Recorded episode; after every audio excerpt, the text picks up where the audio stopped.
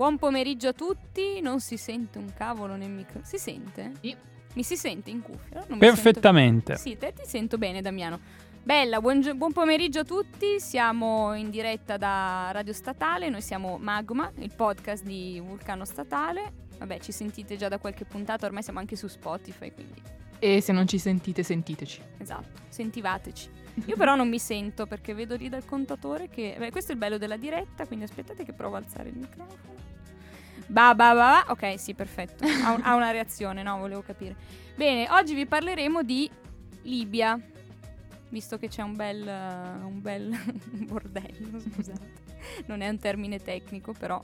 Però è quanto più descrittivo, direi, della situazione attuale. Ehm, Prego, Damiano. E scopriremo che parlando di Libia in verità si parla di Tripolitania, di Cirenaica, di Fezzan, con una complessità eh, geografica, etnografica, eh, tribale e politica notevole. Speriamo di darvi un assaggio ecco, di questa complessità. Per quelli che sono i nostri ri- limitati mezzi. Però a quanto pare anche limitati sono i mezzi di qualche consigliere politico del nostro governo. Ehm, visto che l'Italia ha una parte importante, gioca un ruolo importante nella crisi libica, o almeno vorrebbe giocarlo, salvo poi appunto non, non avere non essere riuscito poi a comporre le parti che stanno giocando a questo gioco. Ehm, dicevi Damiano appunto della complessità eh, della- dello scenario libico, Libia come territorio più che come Stato. Eh, vuoi darci qualche, qualche suggerimento del perché è difficile parlare di uno Stato unitario eh, quando si parla di Libia e non è una cosa di oggi, è una cosa che c'è da, da diverso tempo. Sì, ehm, è un problema che come Italia abbiamo affrontato e in parte abbiamo contribuito a creare fin da, fin da un secolo prima che le, le le primavere arabe ponessero il, il Nord Africa al centro del, del rinnovato interesse internazionale. La, la guerra italo-turca, come la ricordiamo, appunto la guerra di Libia, la guerra per la Libia, con un termine che è posteriore, perché all'epoca si era sufficientemente informati per parlare specificamente di Tripolitania, eventualmente di Cirenaica, l'Italia si pose evidentemente sul guardando traguardando alla sua quarta sponda con l'idea di, di portarvi uno sfogo per il problema della disoccupazione, per eh, i giacimenti petroliferi che si vagheggiava. Sarebbero stati queste oasi una, una parte notevole per accrescere il, il potenziale del- della, della sesta grande potenza in Europa. In realtà tutti ricordano la celeberrima stroncatura anticolonialista di Gaetano Salvemini che parlò di un grande eh, scatolone di sabbia e questo si rivelò essere. Peraltro, a proposito della complessità di cui dicevi Arianna, la, la conquista, se vogliamo chiamarla tale, dell'Italia si limitò in un primo momento soltanto alla, alla costa e alle, alle oasi. L- L'idea in fondo di riconquista, come si disse, della Libia sarebbe venuta in epoca fascista e non sarebbe durata oltre il regime. E ultimo dato storico che vi do come chicca, perché appartiene al novero dei progetti falliti, nel 49, quando si sancì anche all'ONU definitivamente la- il tramonto di ogni politica coloniale italiana, eh, c'era un progetto che si tentò di spartizione territoriale, quindi non si parlò di un solo Stato ma addirittura di tre sotto, eh, diciamo così, la, mm, l'egida, l'interessamento inglese la, la Cirenaica, italiano la Tripolitania e francese il Fezzan. Evidentemente il fallimento di questo progetto e la via unitaria col seno di poi ci possiamo domandare quanto sia stata la via più adatta. Sì, perché non dimentichiamoci che la Libia è il quarto paese africano per dimensioni, è un territorio vastissimo, eh, di cui un circa un 95% effettivamente è composto da eh, deserto o da steppa predesertica, quindi Gaetano Salvemini ci aveva visto abbastanza bene. Um, però è anche vero che oltre ad esserci un sacco di sabbia c'è anche un sacco di petrolio. E, e la Libia possiede riserve di circa 48 miliardi di barili e questo la, la, la pone in, in, testa alle potenze petrolifere, mettiamola così, eh, del continente africano. E però mh, la Libia, esattamente come tanti altri paesi che noi classifichiamo sotto la voce Medio Oriente, eh, ci sembra sempre molto lontana, ci sembra sempre distantissima e, per ragioni certamente culturali e non geografiche, perché se ci pensiamo Lampedusa che è il nostro punto più meridionale, in, mm, punto italiano più meridionale, è esattamente equidistante da Palermo e da Tripoli dove in questo momento si sta combattendo. Uh, e quindi è, è, è, tanto più importante per noi parlarne, anche perché appunto ci stiamo facendo, ci stiamo, ci stiamo mm, impegnando attivamente, o almeno dovremmo farlo, uh, intendevamo farlo, comporre la situazione. Quindi sì, eh. tra l'altro abbiamo iniziato malissimo perché non ci siamo, nessuno si è presentato. E io sono Susanna e con me ci sono Damiano, Arianna e Nicolo Tabarelli che tra un po' sentirete Ciao a un, tutti. un gradito ritorno a Magma. È il nostro ospite eccezionale. Esatto. Noi ci siamo presentati coi fatti. No, ma infatti so dopo dire. lo spiegone adesso possiamo presentarci, quindi le nostre opere hanno reso testimonianza della nostra identità. Beh, noi dobbiamo, insomma, ogni volta io volevo fare... aggiungere a quello che ha detto Arianna, che tra l'altro l'altro aspetto interessante della Libia è che a fronte della vastità del territorio è un territorio anche molto poco popolato quindi eh, ci sono 6 milioni di abitanti in Libia, che è un numero bassissimo, quindi c'è una, un sacco di petrolio a fronte di un uh, paese, uno Stato, adesso è difficile chiamarlo Stato in questo momento, però di uno Stato eh, demograficamente molto debole, quindi tutto questo petrolio eh, e poi eh, viene esportato. La maggior, la maggior parte della produzione di petrolio libico è per l'esportazione e, e quindi anche, anche, da questo punto di vista è molto interessante per le potenze europee.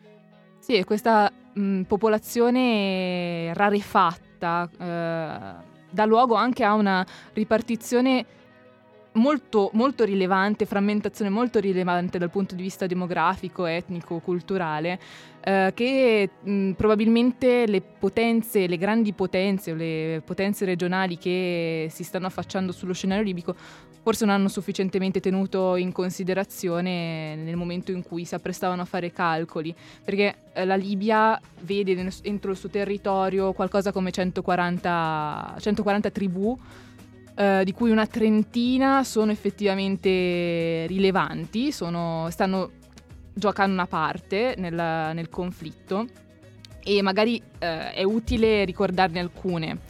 Um, senza contare che poi oltre alle tribù ci sono anche una serie di milizie, moltissime, che eh, spesso entrano anche in conflitto tra loro, come in questo momento, le tribù spesso entrano in conflitto fra loro eh, e una delle poste eh, del, del, conflitto è sicuramente il controllo dei pozzi petroliferi.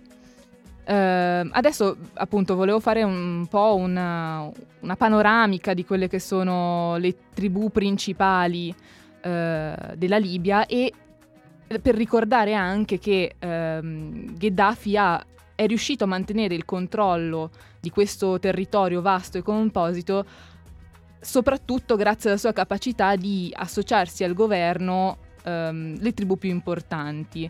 Ora, Gheddafi proviene dalla tribù Gaddadfa, che è costituita da berberi arabizzati, eh, una tribù di dimensioni ridotte e anche di estensione territoriale piuttosto ridotta, che fino al momento della, del, della deposizione di Re Idris da parte appunto di Gheddafi non aveva effettivamente eh, gran, un grande potere, poi certamente con la salita al potere di Gheddafi ne ha acquisito.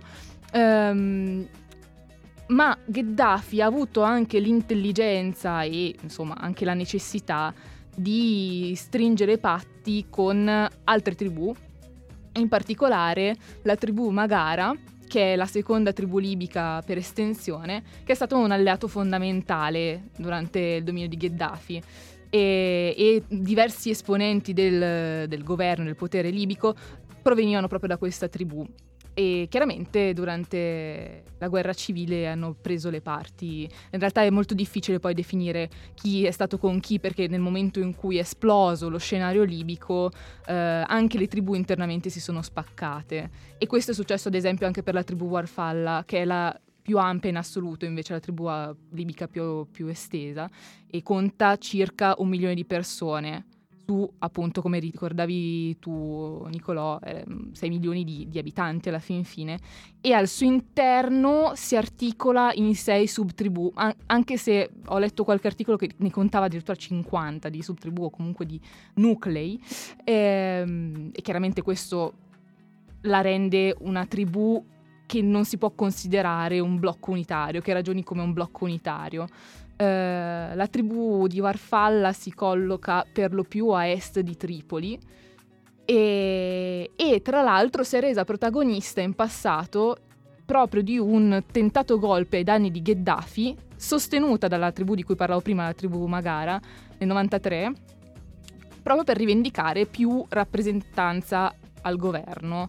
Poi il golpe fallì e eh, tanta parte della leadership eh, della tribù venne, venne, fatta fuori, venne imprigionata o venne fatta scappare. E, e questo però è abbastanza indicativo di quali, ehm, quali dinamiche operino all'interno del, della, della, struttura tribale della, della Libia, cioè la tribù o la milizia prende le parti dell'uno o dell'altro leader a seconda di chi offre di più di fatto. È un atteggiamento eh, chiuso e opportunistico, mh, mm, non tanto ideologico, ma appunto di, di mero, mero, opportunismo. Poi ci sono eh, alcune altre realtà che occorre citare per avere un quadro un po' più completo, ehm, e ossia i Tuareg, di cui i Tuareg, i Berberi, sono due comunità di cui si sente parlare ma per lo più così, un po' come comunità esotiche che non si sa bene dove stiano ed effettivamente quella dei Tuareg è eh, una comunità che tradizionalmente è stata nomade e si distribuisce in vari territori del Maghreb, compreso in parte eh, il territorio libico. Eh, circa 560.000 Tuareg vivono entro i confini libici. E, e nonostante i Tuareg abbiano in passato attaccato altri governi del, del, territorio, non hanno mai attaccato quello libico, anzi la Libia ha offerto ospitalità a questa popolazione, ai non libici, ai Tuareg non libici, eh, in caso di necessità. Ehm, e anche i Tuareg però sono, hanno una posizione, da quello che ho capito, ambigua. Poi ci sono i berberi invece, di cui la collocazione è più chiara perché effettivamente è stata una minoranza che è stata a lungo discriminata eh, sotto Gheddafi. Eh, sono, probabilmente c'è stato un tentativo anche di, di, di arabizzazione o comunque l, nel territorio libico è, è, stato bandito l'insegnamento della lingua berbera e Gheddafi ha favorito nettamente la maggioranza araba e quest, per questo motivo sui berberi c'è, c'è meno di, dibattito perché fin dall'inizio hanno partecipato al fronte anti-gaddafiano durante eh, la guerra civile e a questi è stato promesso anche un, una parità di status. Eh, ci sarebbero altre realtà da citare, ma probabilmente diventerebbe troppo lungo e, no, e, inutile. Sì, diciamo che ci sono 6 milioni di abitanti, ma comunque molto divisi e molto litigiosi. E... Ci sono più tribù che abitanti, lo possiamo dire. esatto. Sembra quasi la sinistra, ma è la Libia. e, e che quindi eh, la, diciamo che il controllo della Libia passa da un, un, leader che sia in grado di coagulare attorno a sé il supporto di abbastanza tribù da poter poi effettivamente esercitare un controllo sulla Libia. Al momento che stanno provando a co- coagulare un supporto sufficiente abbiamo due leader che sono Al-Serraj e Haftar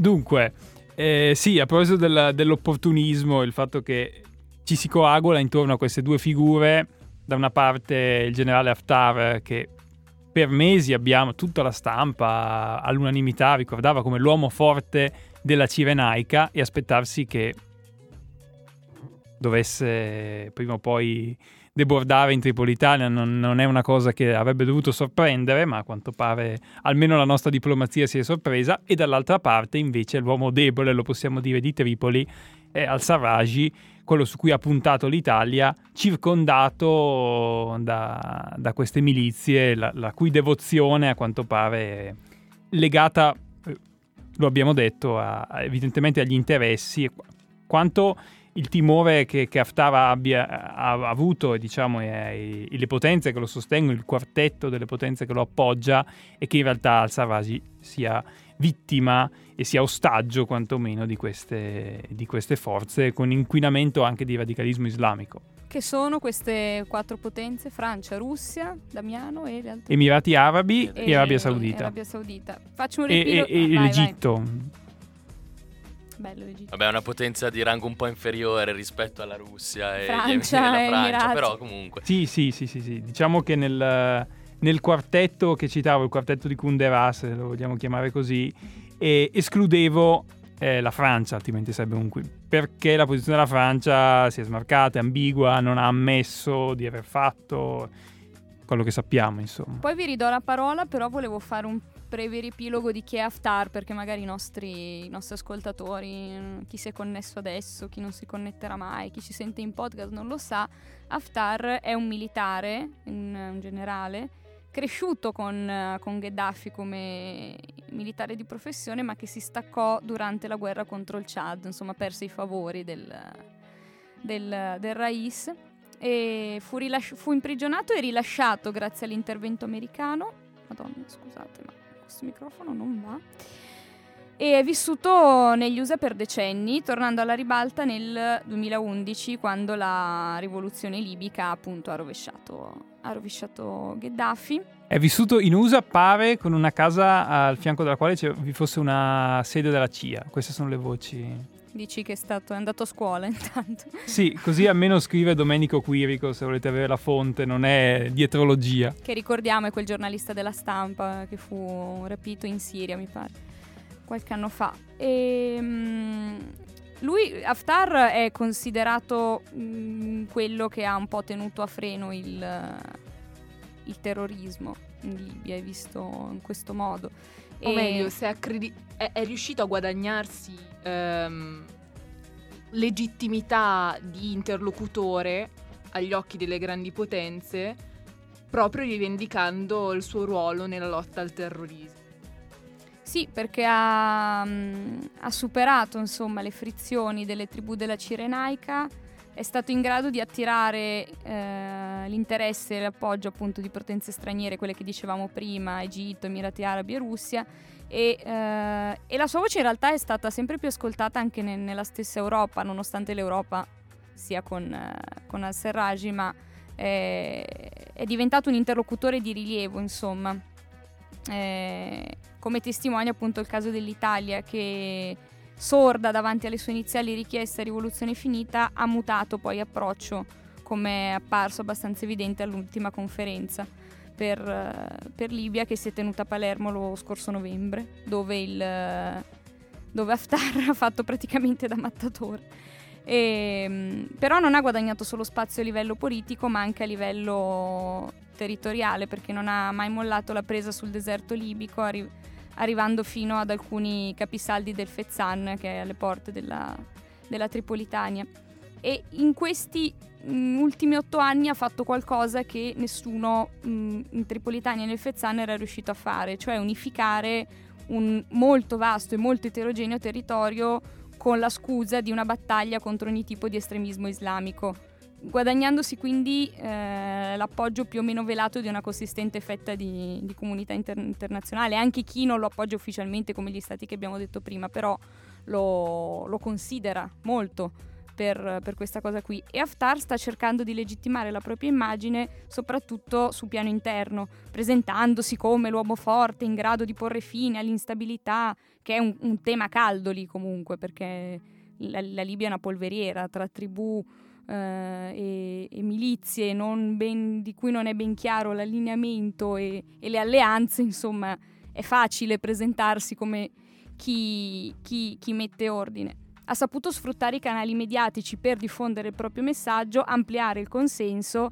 e, e dall'altro, dall'altro canto insomma, l'estesa propaganda dell'attuale offensiva militare ha il preciso scopo di eh, gonfiare le capacità delle proprie forze mirando a una soluzione negoziata. Sì, aggiungo qualcosa, poi magari mettiamo, mettiamo un po' di musica. Eh, lo ricordavano in, una, eh, in un evento proprio organizzato da ISPI già a settembre, in cui Arturo Varvelli preconizzava proprio questo attacco nei confronti di Tripoli e, e delle forze di Tripoli.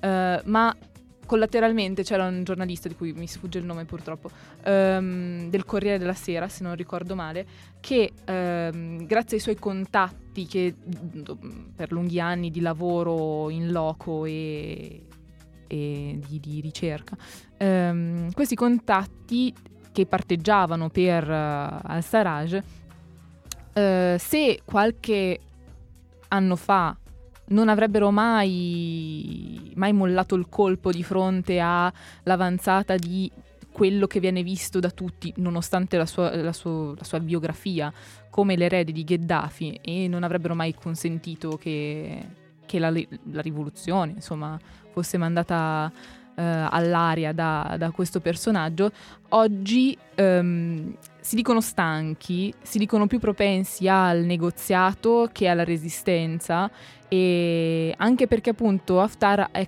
riuscito a mh, presentarsi come appunto una, una, una, forza irresistibile a questo punto, trovandosi alle porte, insomma, eh, sta, sta, cercando di accedere a, Tripoli.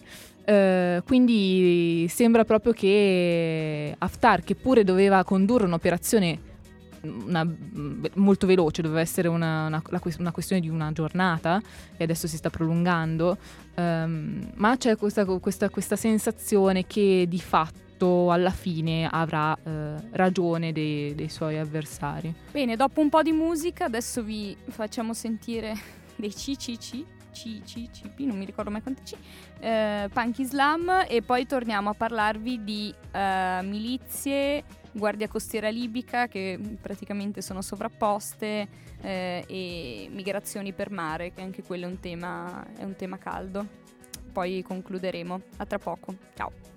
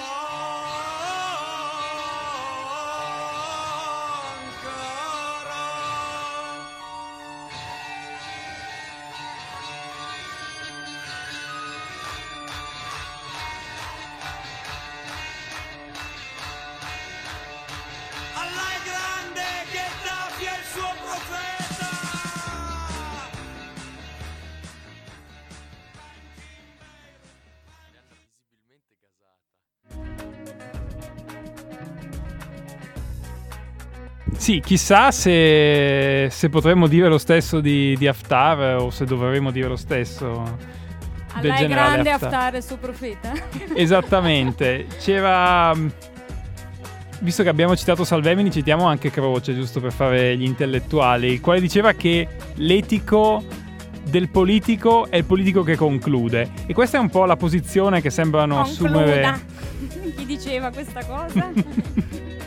che sembrano assumere le potenze eh, nei confronti di questa marcia, di questa lunga marcia, che si sta rivelando più lunga del previsto eh, del generale Haftar nelle sue tre direttrici verso, verso Tripoli, complicata dalla, dalla- dalla posizione assunta al centro dalla- della città di Misurata, perché l'unica forza autentica di resistenza rispetto ad una, ad una Tripoli che non, è in grado, che non era in grado da sola.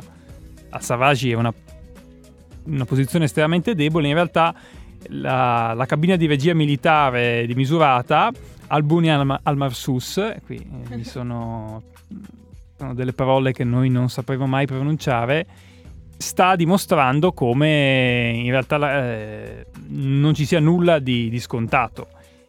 L'articolo di, di Quirico che citavo prima in qualche modo attaccava l'Italia per l'improntitudine, l'impotenza di aver sostenuto la parte debole e indubbiamente al-Sarraj lo è, per, il- per quanto accennavamo e per quanto ancora approfondiremo intorno alla natura delle, delle milizie che lo contornano, e però è molto dubbio che si possa veramente pensare alla, alla mossa di Haftar come già riuscita e, e l'ultimatum di 24 ore che con molta franchezza gli sponsor internazionali hanno posto ad Haftar va proprio nel senso crociano che vi dicevo prima. Se arrivi a Tripoli ti appoggiamo, altrimenti no, perché l'unico argomento che è stato più volte ricordato, ma che quello che fa la sostanza della posizione di Haftar è la lotta contro gli islamisti, la lotta contro le milizie, che vuol dire la tratta, che vuol dire anche la guardia costiera libica, che invece il ministro degli interni italiano ha sostenuto la nostra politica deve essere quella di rafforzarla.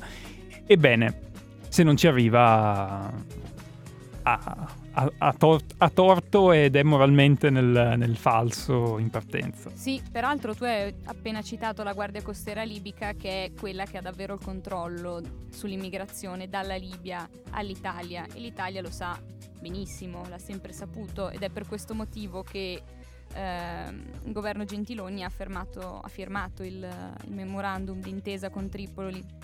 Roma ha cercato di coinvolgere le milizie nella gestione dei flussi attraverso la mediazione del governo di, di al-Serraj. I trafficanti veri, siccome il nostro governo si prodiga sempre nel dire che il traffico avviene perché le navi delle ONG sono in giro per il mare, invece in realtà il problema si presenta proprio quando le...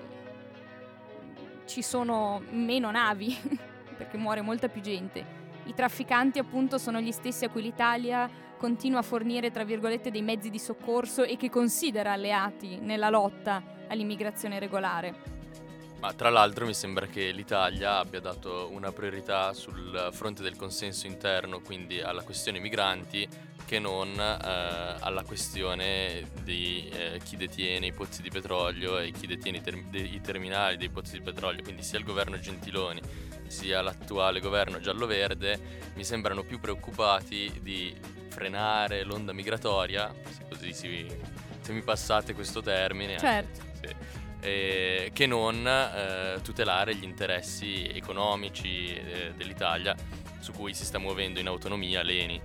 Ma se volete un esempio pratico, la guardia, poi ritorniamo un attimo al- alla questione Eni, però se volete un esempio pratico, la guardia costiera di, che non so come si pronuncia, Zawiu- Zawiya, ehm, secondo la procura di Catania, eh, la, la guardia costiera di Zawiya è coinvolta anche nel furto e contrabbando di petrolio che costa alla Libia 750 milioni di dollari all'anno. L'inchiesta comunque la trovate su il, ehm, il Washington Post e il Middle East Eye e si, inchi- si intitola Dirty Oil. E per il traffico di, di esseri umani l'ONU ha proposto sanzioni contro sei dei suoi membri, quindi Sì, beh, poi ehm, non è un caso, insomma, che la crisi migratoria, l'emergenza migranti sia scoppiata proprio a seguito dell'esplosione eh, del conflitto in, eh, in, Libia. D'altra parte Gheddafi già ai tempi utilizzava come moneta di scambio, o Gheddafi o comunque eh, i trafficanti eh, di esseri umani, usavano come moneta di scambio l'afflusso di migranti verso le coste europee. Eh, e quello è sempre stato un po' il, um, uno dei, dei, dei, dei temi delle trattative Mm, chiaramente impliciti e, e, ma- e, non manifesti tra eh, Italia e Libia. Eh, è interessante effettivamente la questione di cosa, com- come sta vivendo Leni queste, queste ore e come vive Leni da, da, diverso tempo, la condizione di instabilità in Libia.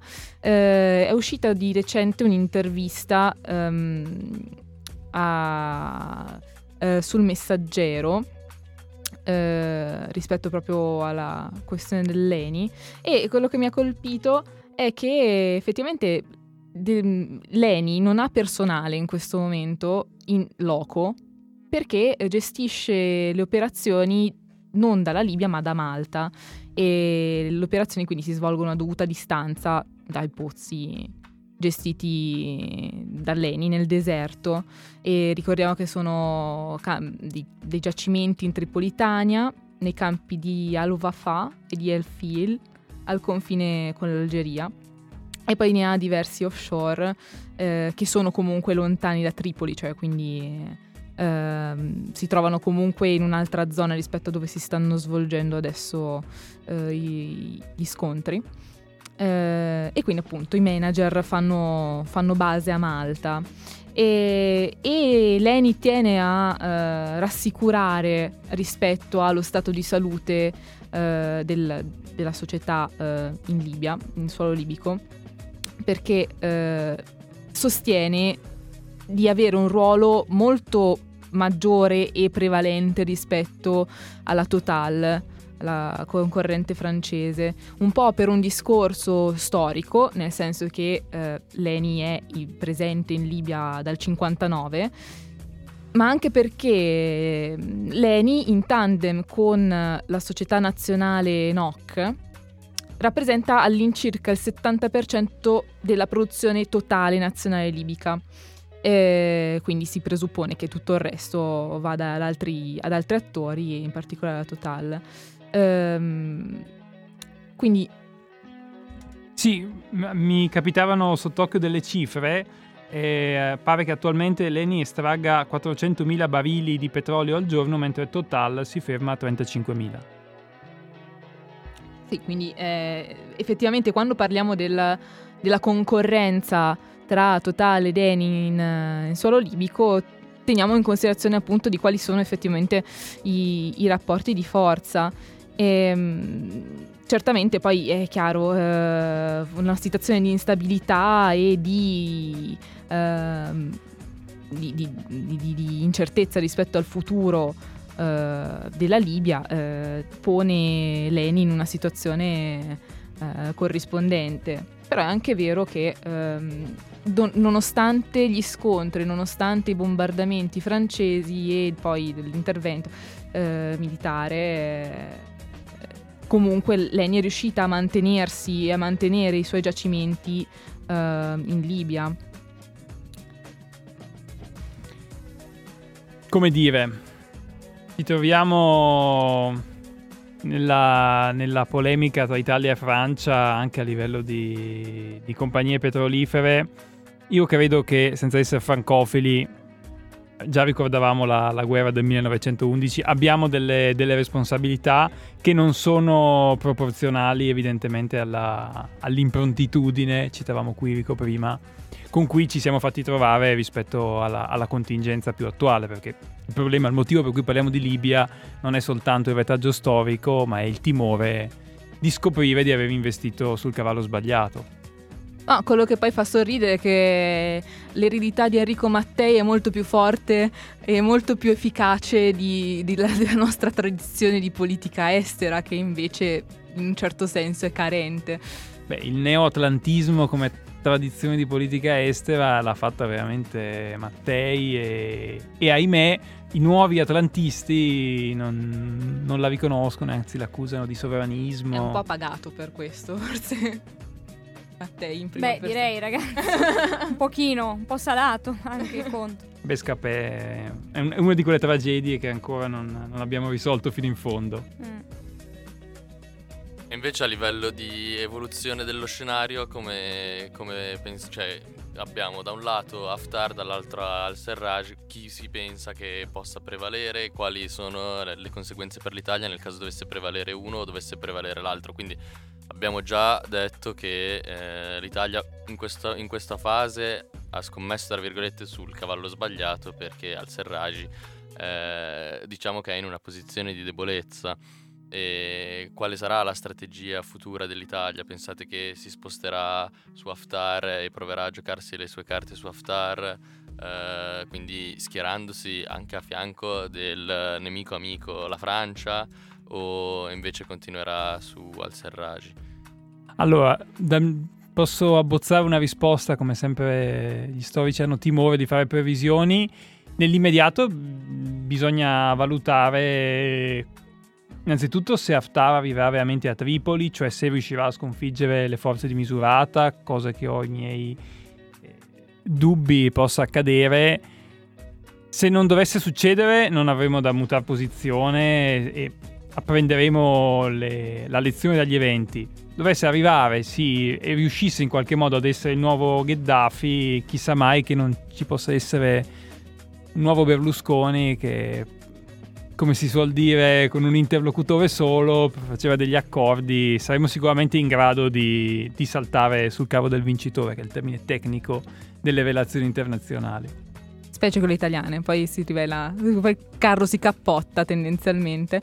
Ehm, no, poi rispetto a quello che dicevi, alla possibilità che Haftar raggiunga effettivamente e prenda Tripoli, eh, una cosa è certa, questo, questo attacco porrà in termini negoziali Haftar su un piano diverso a questo punto rispetto a ehm, a, rispetto al-Sarraj o comunque alle milizie che stanno sostenendo al-Sarraj perché appunto non dimentichiamoci che noi par- tendiamo a personalizzare, però stiamo parlando di Uh, milizie e tribù da una, e realtà tribali da una parte e milizie e realtà tribali dall'altra. E tra l'altro con Haftar che si fa forse portavoce di, una, di uno spirito gaddafiano, quindi anche del, di quello che era il nazionalismo arabo da una parte, mentre eh, dalla parte di al-Sarraj sembrano sepparsi più mh, realtà uh, filo-islamiche, islamiste, ecco, uh, ma forse non, questi, non, sono questi i termini su cui ragionare. Per, però certamente questo, questo attacco pone i due interlocutori su piani non più paritetici o comunque con un Haftar eh, auto-incensatosi, auto-battezzatosi eh, portavoce di, o comunque di una parte e dall'altra un al-Sarraj benedetto dalle forze eh, dall'ONU. dall'ONU e così via. I piani sono molto diversi a questo punto.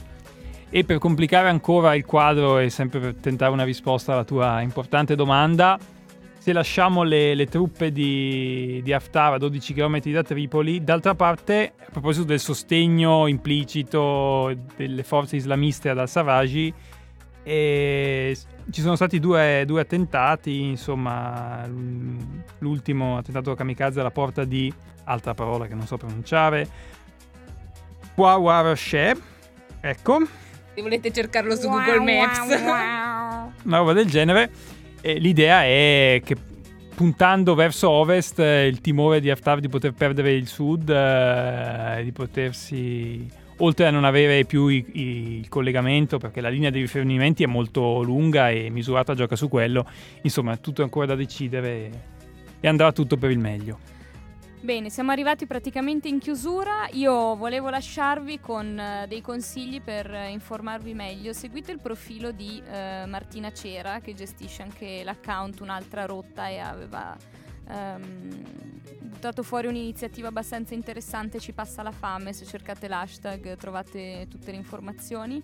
E lei parla bene, approfonditamente in storie che ha salvato in archivio di, di Libia e di maldetto Medio Oriente, perché abbiamo detto all'inizio che è un termine un po' un po' pressapochissimo e poi ve lo metteremo nei, nei, link sotto al podcast, ma vi consiglio la lettura di un articolo scritto da un regista eh, libico pubblicato su Internazionale ad agosto scorso che si intitola La Libia è un paese diviso che rischia di dividersi ancora di più e, mm, non è politico, non è tecnico, però è molto suggestivo e aiuta a capire che, come dicevamo prima, la questione eh, migratoria spesso ci dimentichiamo che ha come attori protagonisti degli esseri umani che dalle decisioni di altri esseri umani eh, possono la cui vita anzi scusate dipende da decisioni di altri esseri umani. E sapere che cosa succede veramente in mare, non farsi abbindolare da fake news, dalla propaganda di questo nostro governo attuale, ma non solo, eh, non solo questo purtroppo eh, è un atto di resistenza civile molto importante, quindi informatevi sui canali giusti. Bene, vi seguiteci su Instagram con i nostri in realtà profili personali perché Magma non è una pagina, ma trovate i nostri podcast su Spotify e ovviamente sotto Magma e su um, Radio Statale, su Anchor, su Spreaker e um, su Instagram se volete vedere che cosa facciamo quando non parliamo in radio siamo Causis, Vania, Speranza e Arianna e Damiano è Kaiser Damiano. Seguite anche Tabarelli perché è simpaticissimo ed è Young Golden su Instagram. Non si dava Twitter un tempo. Eh ma io non uso Twitter in effetti Sì, no, anche Twitter, raga. non mi ricordo Chiocciola di Twitter Bettin, di eh, io spero di essere l'unica che ha No, Taba, cioè Io sono Etuvastro. Vai. Io sono Et Sius Bimbloz. E io banalmente Et Damiano Mondini. Ah, ma quindi anche Damiano a Twitter. Allora seguiteci. Tu sei ancora Uvastro, grandissimo. Adoro. Bene. Eh, seguite anche Vulcano Statale, se siete studenti magari andate a proporvi. Quest'anno la redazione è nutritissima, quindi vi divertirete. Bene, ci vediamo, ci sentiamo settimana prossima. Se siete in podcast e ci sentite mercoledì prossimo, ci vediamo domani, ci sentiamo domani e bella lì. Ciao. Ciao. Ah, scusate, Ciao. no, no, no, ah. anzi, vi lasciamo con una canzone che abbiamo deciso di mettere noi dei Tinari Wen, che sono una band che produce e fa musica da un deserto. È considerabile mm, blues come genere il titolo è Thomas, non so come si pronuncia, Thomas Tincia, comunque trovate anche quella nei link che vi metteremo al podcast e godetevela perché è fuorissima, bellissima. Ciao a tutti. Ciao. Ciao. Ciao.